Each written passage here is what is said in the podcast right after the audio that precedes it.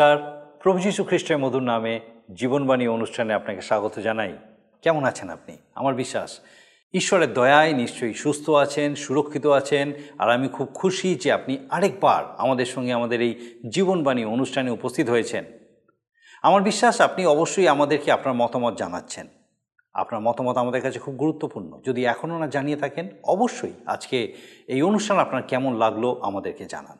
আসুন আজকে আমাদের অনুষ্ঠানের শুরুতেই আমরা একটা গানের মধ্যে দিয়ে ঈশ্বরের প্রশংসা করি।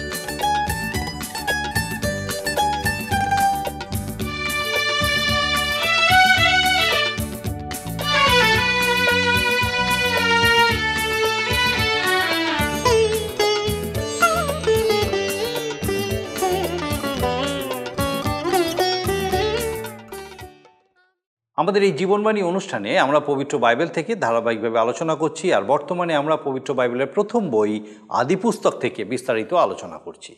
আমাদের আজকের আলোচ্য অংশ সাঁত্রিশ অধ্যায়ের কিছুটা অংশ। জাকবের পরিবারের অবস্থা, জোসেফের স্বপ্নদর্শন জাকব জোসেফকে তার ভাইদের কাছে পাঠালেন এবং জোসেফকে তারা বিক্রি করে দিল। এইসব বিষয় নিয়ে আমরা আজকে বিস্তারিত দেখব। অব্রাহামের বংশ বিষয়ক আলোচনায় তার সম্পর্কে ইসাহাক এবং জাকব এতদূর আমরা দেখেছি। এবারে আমরা জোসেফের কথা নিয়ে দেখতে পাব। তার বিষয়ে অনেক কথা বলা আছে। বলা যেতে পারে এই বইয়ের আলোচনার মূল কেন্দ্র তিনি। তবে আমরা ভুলে যাব না যে জাকবের পরিবারের বিষয় আমরা দেখছি। আমাদের মনে প্রশ্ন আসতে পারে, কেন জোসেফের বিষয় নিয়ে এত বেশি করে বলা আছে আদিপুস্তকে তার অনেক কারণ থাকতে পারে। এগুলি আমরা অবশ্যই বিস্তারিতভাবে দেখব এবং এই সমস্ত প্রশ্নের উত্তর পেতে গেলে আপনাকে আমাদের সঙ্গে আমাদের এই অনুষ্ঠানে অবশ্যই উপস্থিত থাকতে হবে। জাকবের পরিবারে দেখা যায় তার দশটি পুত্রই একটু অন্যরকম ছিল, জোসেফ এবং বিন্নামিনের মতো নয়। জোসেফের জীবন আমাদের অনুপ্রাণিত করে এবং তিনি একজন লক্ষণীয় চরিত্র। তার ভাইরা তাকে হিংসা করত কারণ তিনি ছিলেন জাকবের প্রিয়। তিনি তাকে একটা বিশেষ পোশাক তৈরি করে দিয়েছিলেন। জোসেফ স্বপ্ন দেখেছিলেন এবং তার কিছুটা অর্থও করতে পেরেছিলেন, যদিও তার ভাইদের কাছে তা গ্রহণযোগ্য ছিল না। তাই বলে তিনি তা লুকিয়ে রাখেননি বা বিপদ আঁচ করে পিছিয়েও আসেননি। বিপত্তি যে কম এসেছিল তা নয়, তাকে প্রশ্নের সম্মুখীন হতে হয়েছিল।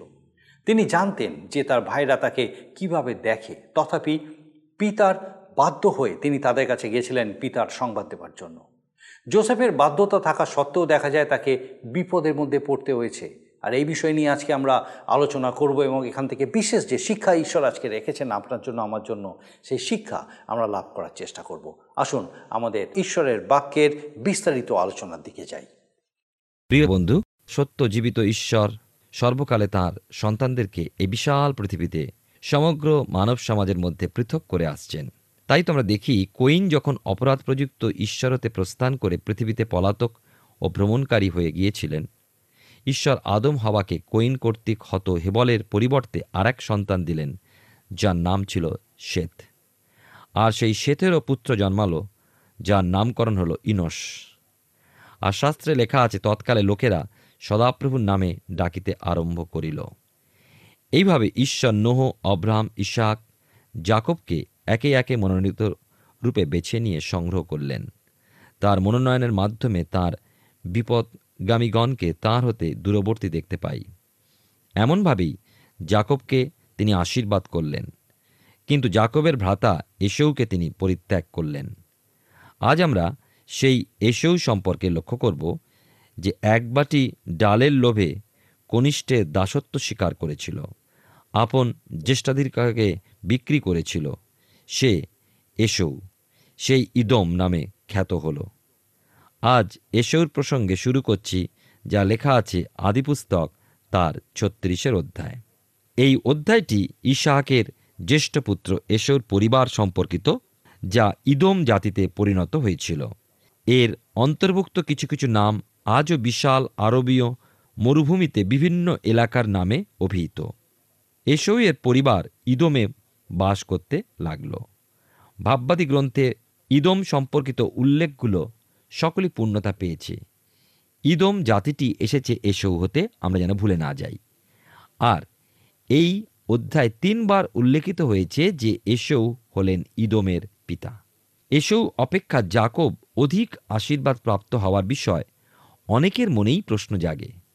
তবে কি ঈশ্বর কোনো ভুল করেছেন? ভবিষ্যৎ বক্তা ওবদিয়ের একটা ক্ষুদ্র ভবিষ্যৎবাণীর মধ্যে এসৌকে বেশ খোলাখুলিভাবেই দেখা যায়।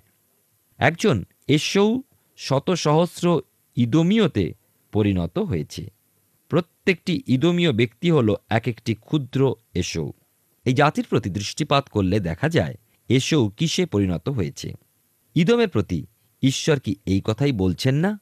অবদীয় ভাববাদী পুস্তকে একের অধ্যায় তিন এবং চার পদে লেখা আছে, হে শৈলদরিবাসী, হে উচ্চস্থলবাসী তোমার অন্তঃকরণের অহংকার তোমাকে বঞ্চনা করিয়াছে। তুমি মনে মনে কহিতেছ, কে আমাকে ভূমিতে নামাইবে? তুমি যদ্যপি ইগল পক্ষীর ন্যায় উচ্চে আরোহণ করো, যদ্যপি তারাগণের মধ্যে তোমার বাসা স্থাপিত হয়, তথাপি আমি তোমাকে তথা হইতে নামাইব। সত্যি, তাদের হৃদয়ের এই অহংকার তাদের স্বেচ্ছাচারিতাকেই ঘোষণা করে। এই গর্বের আত্মা এই কথাই প্রকাশ করে যে তারা ঈশ্বরবিহীন, জীবন বেশ ভালোভাবেই যাপন করতে পারে। তাদের জীবনে ঈশ্বরের প্রয়োজনীয়তা তারা অনুভব করে না। এই হল এসৌ অর্থাৎ এই হলো এসৌয়ের স্বভাব। আসুন আমরা আদিপুস্তক তার ছত্রিশের অধ্যায় প্রথম পাঁচটি পদ পাঠ করি। লেখা আছে এসৌর অর্থাৎ ইদমের বংশবৃত্তান্ত এই এসৌ কনানীয়দের দুই কন্যাকে, অর্থাৎ হিত্তীয় এলনের কন্যা আদাকে ও হিব্বীয় সিবিয়নের পৌত্রী অনার কন্যা অহলিবামকে তদ্ভিন্ন নবায়েতের ভগিনীকে, অর্থাৎ ইসমাইলের বাসমত নাম্নী কন্যাকে বিবাহ করিলেন। আর এসৌর জন্য আদা, ইলিফাসকে ও বাসমত রুয়েলকে প্রসব করে এবং অহলিবামা, জিউস, জালম ও কোরহকে প্রসব করে। ইহারা এসৌর পুত্র কনান দেশে জন্মে। ঈশ্বর তাঁর আপন পঠিত বাক্যের দ্বারা আমাদেরকে আশীর্বাদ করুন। এখানে পরিষ্কারভাবে বলা হয়েছে যে এসেও হলেন ইদম। আর হিত্তীয়, হিব্বীয়, কনানীয় কন্যাদের এমনকি ইসমাইলের কন্যা নবায়েতের ভগ্নীকেও বিবাহ করেছিলেন, যারা ইশাক ও রিবিকার প্রাণের দুঃখদায়িকা হয়েছিল। এদের দ্বারা এসেও কয়েকটি সন্তানের পিতাও হয়েছিলেন। আমরা ছত্রিশ ছয় থেকে আট পদে পাই। অব্রাম ও তার ভাতুষপুত্র লোটের সময় যেমন দেখা গিয়েছিল যে তাদের প্রচুর ধন সম্পত্তি পশুধন হওয়ায় চারণভূমি ও অন্যান্য বিষয় দুজনের মধ্যে প্রীতির সম্পর্ক রক্ষিত না হয়ে ব্যাহত হয়েছিল এবং উভয়, উভয়ের নিকট হতে দূরবর্তী হয়ে গিয়েছিলেন, তেমনি এখানে এসৌ ও জাকবের মধ্যেও ঘটতে দেখা যায়। এসৌ কনান পরিত্যাগ করতে দ্বিধা করল না, যা ছিল প্রতিজ্ঞাত দেশ, আর সেইর অর্থাৎ সেইর পর্বতে বসবাস শুরু করল। আদিপুস্তক তার ছত্রিশের অধ্যায় নয় থেকে চোদ্দ পদে আমরা পাই যে এশোয়ের এই বংশবৃত্তান্ত হতেই জানতে পারি যে এশোয়ের পুত্র ইলিফসের উপপত্নী তিমনা এবং সেই তিমনার পুত্র যার পিতা ইলিফস, তারই নাম অমালেক। এই হলো অমালেকীয়দের আদি। শতাব্দীর পর শতাব্দী ধরে মরু অঞ্চলে এই অমালেকীয়রা বিস্তৃতি লাভ করেছিল এবং গিয়েছিল বহুদিকে। উত্তর আফ্রিকায় ছেয়ে গেল। হাগার যে মিস্ত্রীয় দাসী অব্রাহামের জন্য ইসমাইলকে প্রসব করেছিল, তার হতে আরবীয় জাতির উৎপত্তি এবং মিস্ত্রিয়েরাও সারার মৃত্যুর পর কঠুরা নাম্নী যে স্ত্রীকে অব্রাহাম বিবাহ করলেন, সেই স্ত্রী হতেও তাদের উৎপত্তি। আর সেই জাতিগুলোর মধ্যে অসবর্ণ বিবাহ সংগঠিত হয়। আদিপুস্তক ছত্রিশের অধ্যায়, বিশেষ করে পনেরো পদে দেখি এশৌর সন্তানদের দলপতিগণ এই। এশৌর জ্যেষ্ঠ পুত্র, যে ইলিফস, তাহার পুত্র দলপতি তৈমন, দলপতি ওমার, দলপতি সাফো। আমরা দেখি এখানে, বিশেষ করে এই পনেরো পদে এশোর পরিবারই প্রথম দলপতি হিসাবে সম্ভ্রান্ত পদের উদ্ভব হয়েছিল। ষোলো থেকে তিরিশ পদে দেখি এশোর বিভিন্ন স্ত্রীর মাধ্যমে বিভিন্ন সন্তানেরা এই দলপতিরূপ সম্ভ্রান্ত পদ প্রাপ্ত হয়েছিল। পদগুলোর মধ্যে পাই বিভিন্ন দলপতির নাম। তারা বিভিন্ন দেশীয় ও বিভিন্ন বংশোদ্ভূত। কিন্তু এসেও হতে আগত সেটা আমরা জানতে পারলাম। একত্রিশ পদে আমরা দেখতে পাই লেখা আছে এখানে, ইসরায়েল সন্তানদের উপরে কোনো রাজা রাজত্ব করিবার পূর্বে ইহারা ইদম দেশের রাজা ছিলেন। ঈশ্বরে মনোনীত প্রজাবর্গের উদ্দেশ্যে রাজপদে অভিষিক্ত হওয়ার ব্যাপারটা ঈশ্বর অভিপ্রেত নয়। অথচ দেখুন, ইদমের জীবনধারা অনুসারে এই প্রথা কিন্তু প্রবর্তিত হয়ে গেল। তাদের নেতৃত্ব প্রদানের জন্য তাদের উপরে কর্তৃত্ব করণার্থে এই দলপতি ও রাজা নিযুক্ত হতো। এসৌর পরিবার হতে এর উৎপত্তি হলে পর ইসরায়েল জাতির মধ্যে রাজপদ স্থিরীকৃত হলো। কেননা পরবর্তীকালে সমুয়েলকে ইসরায়েলগণ বলবে, এখন অন্য সকল জাতির ন্যায় আমাদের বিচার করিতে আপনি আমাদের উপরে একজন রাজা নিযুক্ত করুন। এ বিষয়ে আমরা পাই, বাইবেলের পুরাতন নিয়মেই প্রথম সমুয়েল তার আটের অধ্যায় পাঁচ পদে। এর উত্তরে ঈশ্বর কি জানালেন লক্ষ্য করুন, তার পরবর্তী অংশে লেখা আছে, কিন্তু আমাদের বিচার করিতে আমাদিগকে এক রাজা দিউন।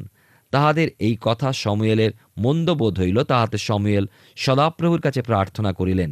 তখন সদাপ্রভু সমুয়েলকে কহিলেন, এই লোকেরা তোমার কাছে যাহা যাহা বলিতেছে, সেই সমস্ত বিষয়ে তাহাদের বাক্যে কর্ণপাত করো। কেননা তাহারা তোমাকে অগ্রাহ্য করিল এমন নয়, আমাকেই অগ্রাহ্য করিল, যেন আমি তাহাদের উপরে রাজত্ব না করি।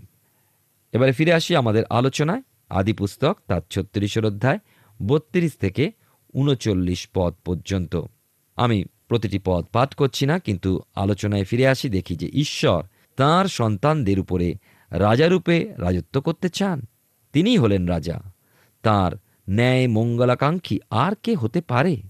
কিন্তু মানুষকে অন্ধের ন্যায় ঈশ্বর ঐশ্বরিক বিধি পালন করতে বলেন না। তিনি মানুষকে দিয়েছেন বিবেক, সংবেদ, জ্ঞান, বুদ্ধি ও দিয়েছেন ঈশ্বর। প্রথমে তো এদন উদ্যানে ঈশ্বর মানুষের বাধ্যতায় আকাঙ্ক্ষা করেছিলেন, কিন্তু মানুষ বাধ্যতা স্বীকার করেনি। মানুষ জ্ঞানের অন্বেষণ করে ঈশ্বরের কাজ হতে দূরবর্তী হল, হয়ে পড়ল স্বেচ্ছাচারী, নিজেই নিজের প্রভু। ঈশ্বরের পরিচালনা, তার প্রভুত্ব তার কর্তৃত্বতে মানুষ প্রীত হল না। আর ঈশ্বর আপন বল প্রয়োগের দ্বারা মানুষের হৃদয় রাজ্য অধিকার করতে চান না। তিনি বাইরে দাঁড়িয়ে দ্বারে আঘাত করেন। দ্বার খুলে তাকে হৃদয় রাজ্যের সিংহাসনে রাজপদে অভিষেক করা, অর্থাৎ তাকে সেখানে অধিষ্ঠিত করা মানুষের নিজস্ব দায়িত্ব। সেখানে আমি বা আপনি যদি ঈশ্বরকে রাজা হতে না দিই, তবে তার পরিণাম আমাকে বা আপনাকেই ভুগতে হবে। ঈশ্বর বল প্রয়োগ করে হৃদয়ে প্রবেশ করবেন না। ইসরায়েল জাতির ক্ষেত্র তাই ঘটেছিল। তারা নিজেরাই ঈশ্বরকে রাজত্ব করতে বাধা দিল। তারা তাদের মধ্য হতে রাজা চাইল। তারা অন্যান্য জাতির প্রথা ও রীতিনীতিতে প্রলুব্ধ হল, অনুকরণ করল। এসেও জাতিতে বেলা, জোবর, হদদ, সমল, শৌল, বালহানন হদর প্রভৃতি ব্যক্তিগণ একে একে রাজপদে অভিষিক্ত হল।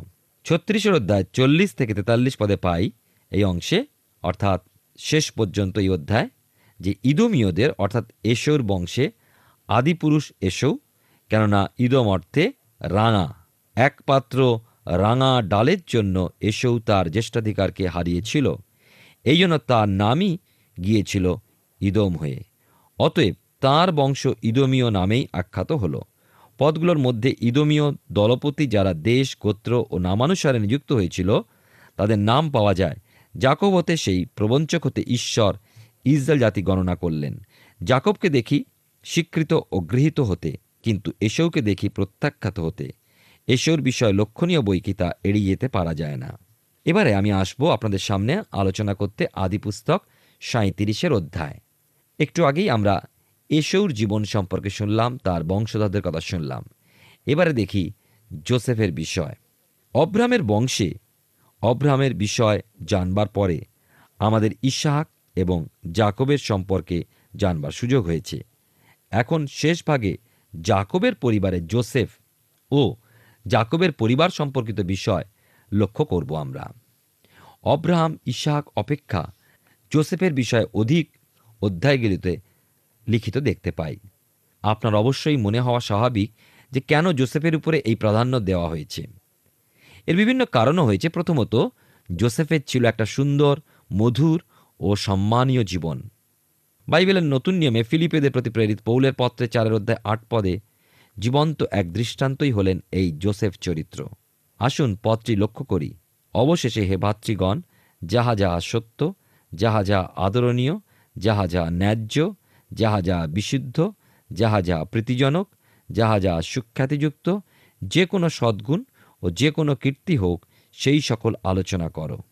ঈশ্বর আমাদের কাছে সমস্ত কিছুতে সততা আশা করেন।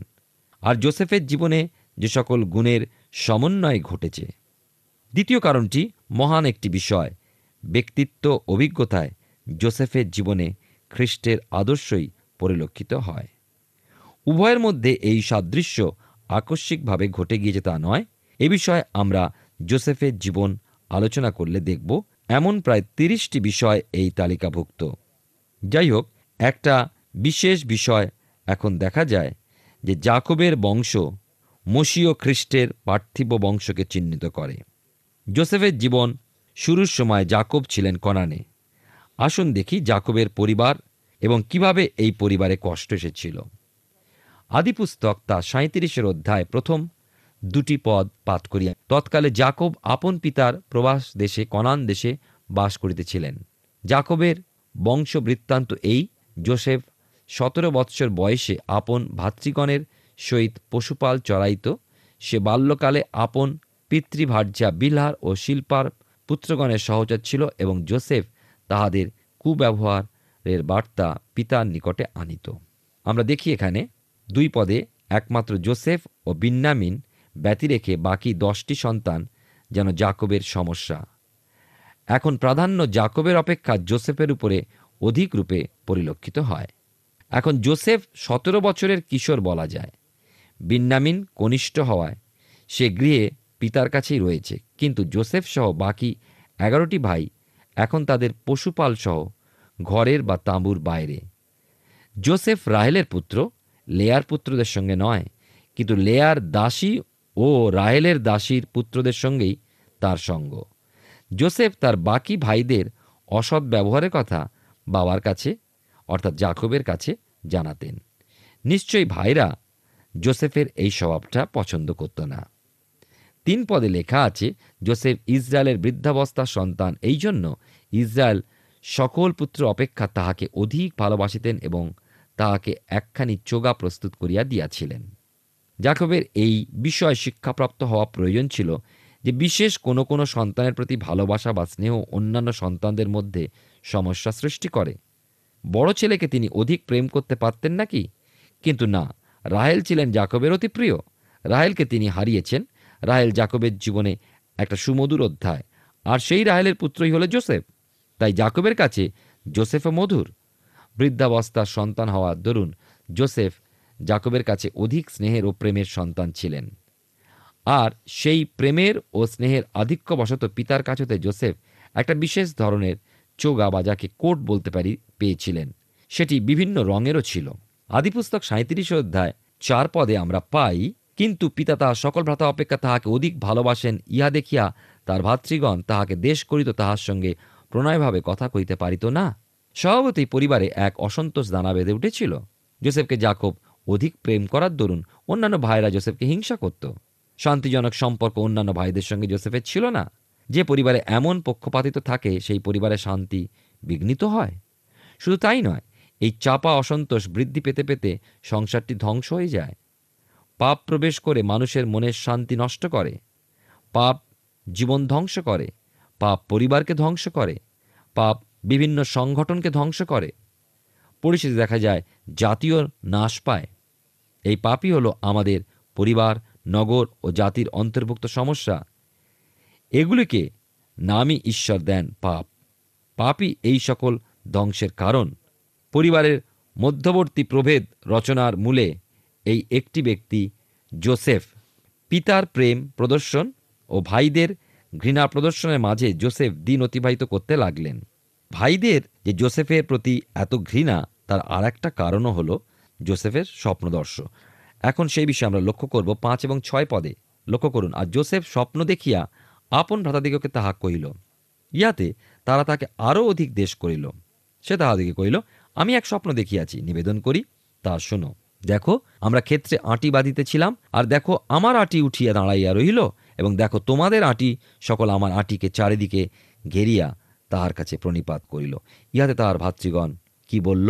আমরা পরে শুনব, কিন্তু দেখি এখানে পাঁচ, ছয় পদে জোসেফ তার জীবনে ধীরে ধীরে জগতের জটিল পথ সম্পর্কে জানতে পেরেছিলেন। মানুষে মানুষে কত তিক্ততার সম্পর্ক হতে পারে, সেই সমস্ত অভিজ্ঞতা তার পরে হয়েছিল। পিতার প্রেমের ও স্নেহের সান্নিধ্যে এই কৈশোর অবস্থায় ভাইদের ঘৃণা ও কুটলিতা তার মনে পরিবারের প্রতি অসরল করে তুলতে পারেনি। তিনি তার সারল্য হারিয়ে ফেলেননি তাই স্বপ্ন দেখার পরে তিনি অকপটে ভাইদের কাছে স্বপ্ন দর্শনটি বলতে পেরেছিলেন। তিনি ধারণা করতেও পারেননি যে এই স্বপ্ন দর্শনের বিষয়টি ভাইদের মনের মধ্যে দেশ বা ক্রোধ সঞ্চার করতে পারে। লক্ষ্য করুন, সাত এবং আট পদে কি লেখা আছে? দেখো, আমরা ক্ষেত্রে আঁটি বাঁধিতেছিলাম আর দেখো, আমার আঁটি উঠিয়া দাঁড়াইয়া রইল এবং দেখো, তোমাদের আঁটি সকল আমার আঁটিকে চারিদিকে ঘেরিয়া তাহার কাছে প্রণিপাত করিল। ইহাতে তার ভাতৃগণ তাহাকে কইল তুই কি বাস্তবিক আমাদের রাজা হইবি? আমাদের উপরে বাস্তবিক কর্তৃত্ব করিবি? ফলে তাহারা তাহার স্বপ্ন ও তাহার বাক্য প্রযুক্ত তাহাকে আরও দেশ করিল।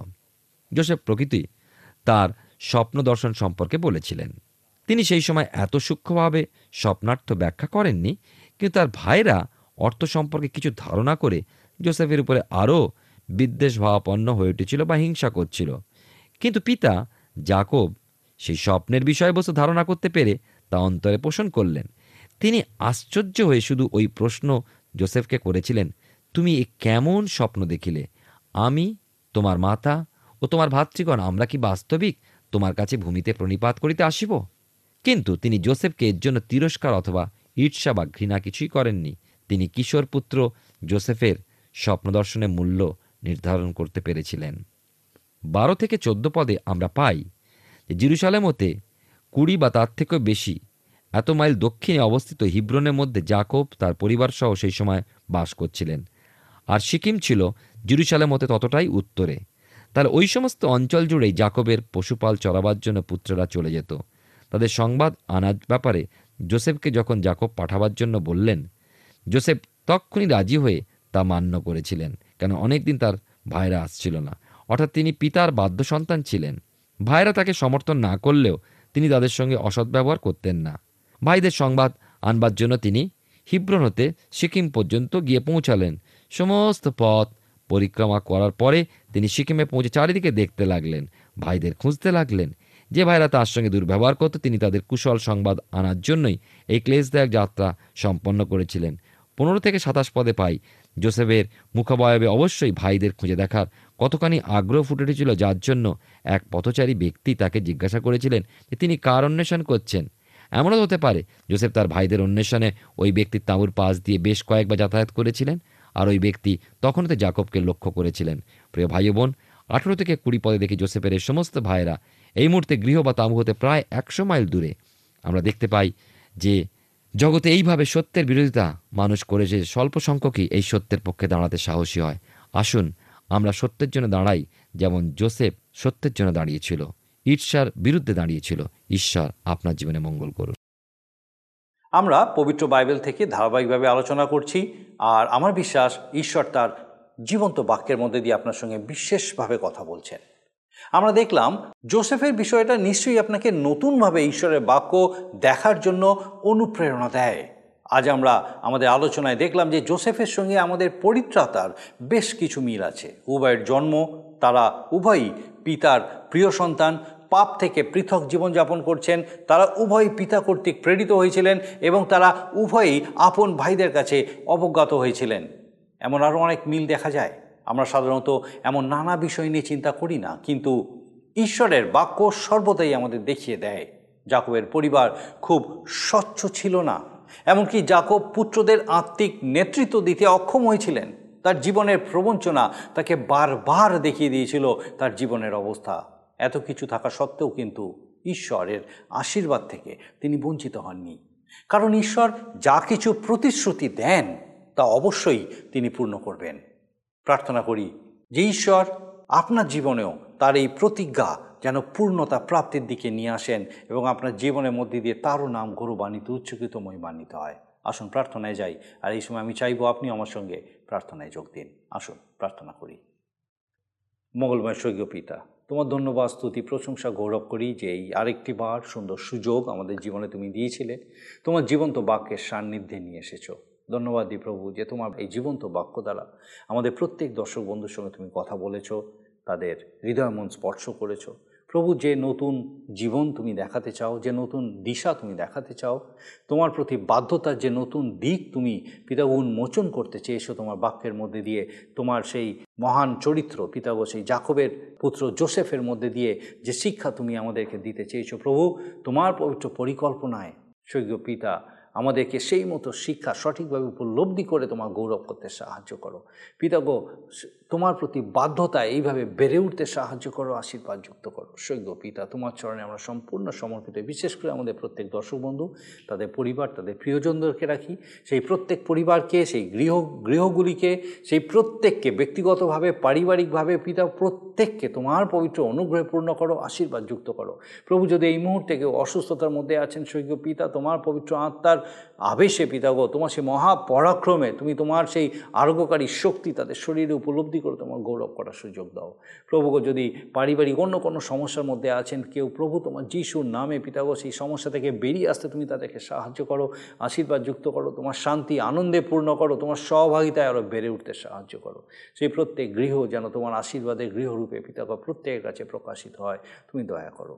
আরেকটি বার পিতাগো আমাদের সেই প্রত্যেক দর্শক বন্ধু, তাদের পরিবার, প্রিয়জনদেরকে তোমার চরণে সমর্পণ করে ধন্যবাদের সঙ্গে এই প্রার্থনা তোমার যিশু নামে চাই, দয়া করে শ্রবণ গ্রহণ করো। আমেন। ঈশ্বর, ধন্যবাদ দিই যে আরেকবার আমরা এই সুযোগ পেয়েছিলাম, আর আমার বিশ্বাস যে তার এই জীবন্ত বাক্য নিশ্চয়ই আপনার সঙ্গে কথা বলেছে। আর আগামী দিনেও আমার বিশ্বাস আপনি এইভাবেই আমাদের সঙ্গে এই অনুষ্ঠানে উপস্থিত থাকবেন, যেন এই রকমভাবেই আমরা ঈশ্বরের বাক্যে বেড়ে উঠতে পারি। ঈশ্বর, আপনার মঙ্গল করুন। প্রিয় বন্ধু, আশা করি জীবনবাণী অনুষ্ঠানটি আপনার ভালো লেগেছে। আর যদি ভালো লেগে থাকে, তাহলে অবশ্যই আমাদের একটা মিসড কল দিন। গত সপ্তাহের বিজয়ী দর্শক বন্ধুরা হলেন কলকাতা থেকে সিনথিয়া পাঠক ও ত্রিপুরা থেকে সন্ধ্যারাম দেববর্মা। আমাদের মিসড কল দেবার নম্বরটি হল zero four four four nine zero eight one two nine zero আপনি প্রার্থনা ও আরও অধিক জানতে আগ্রহী হলে আমাদের সঙ্গে অবশ্যই ফোনের মাধ্যমে যোগাযোগ করতে পারেন। আমাদের mobile number nine four three three four nine seven two three five এবং আরেকটি হল nine four three three eight zero three seven double five আর আমাদের ঠিকানা টিভি স্ক্রিনে আপনারা দেখে নিন। ধন্যবাদ। ভালো থাকুন সুস্থ থাকুন।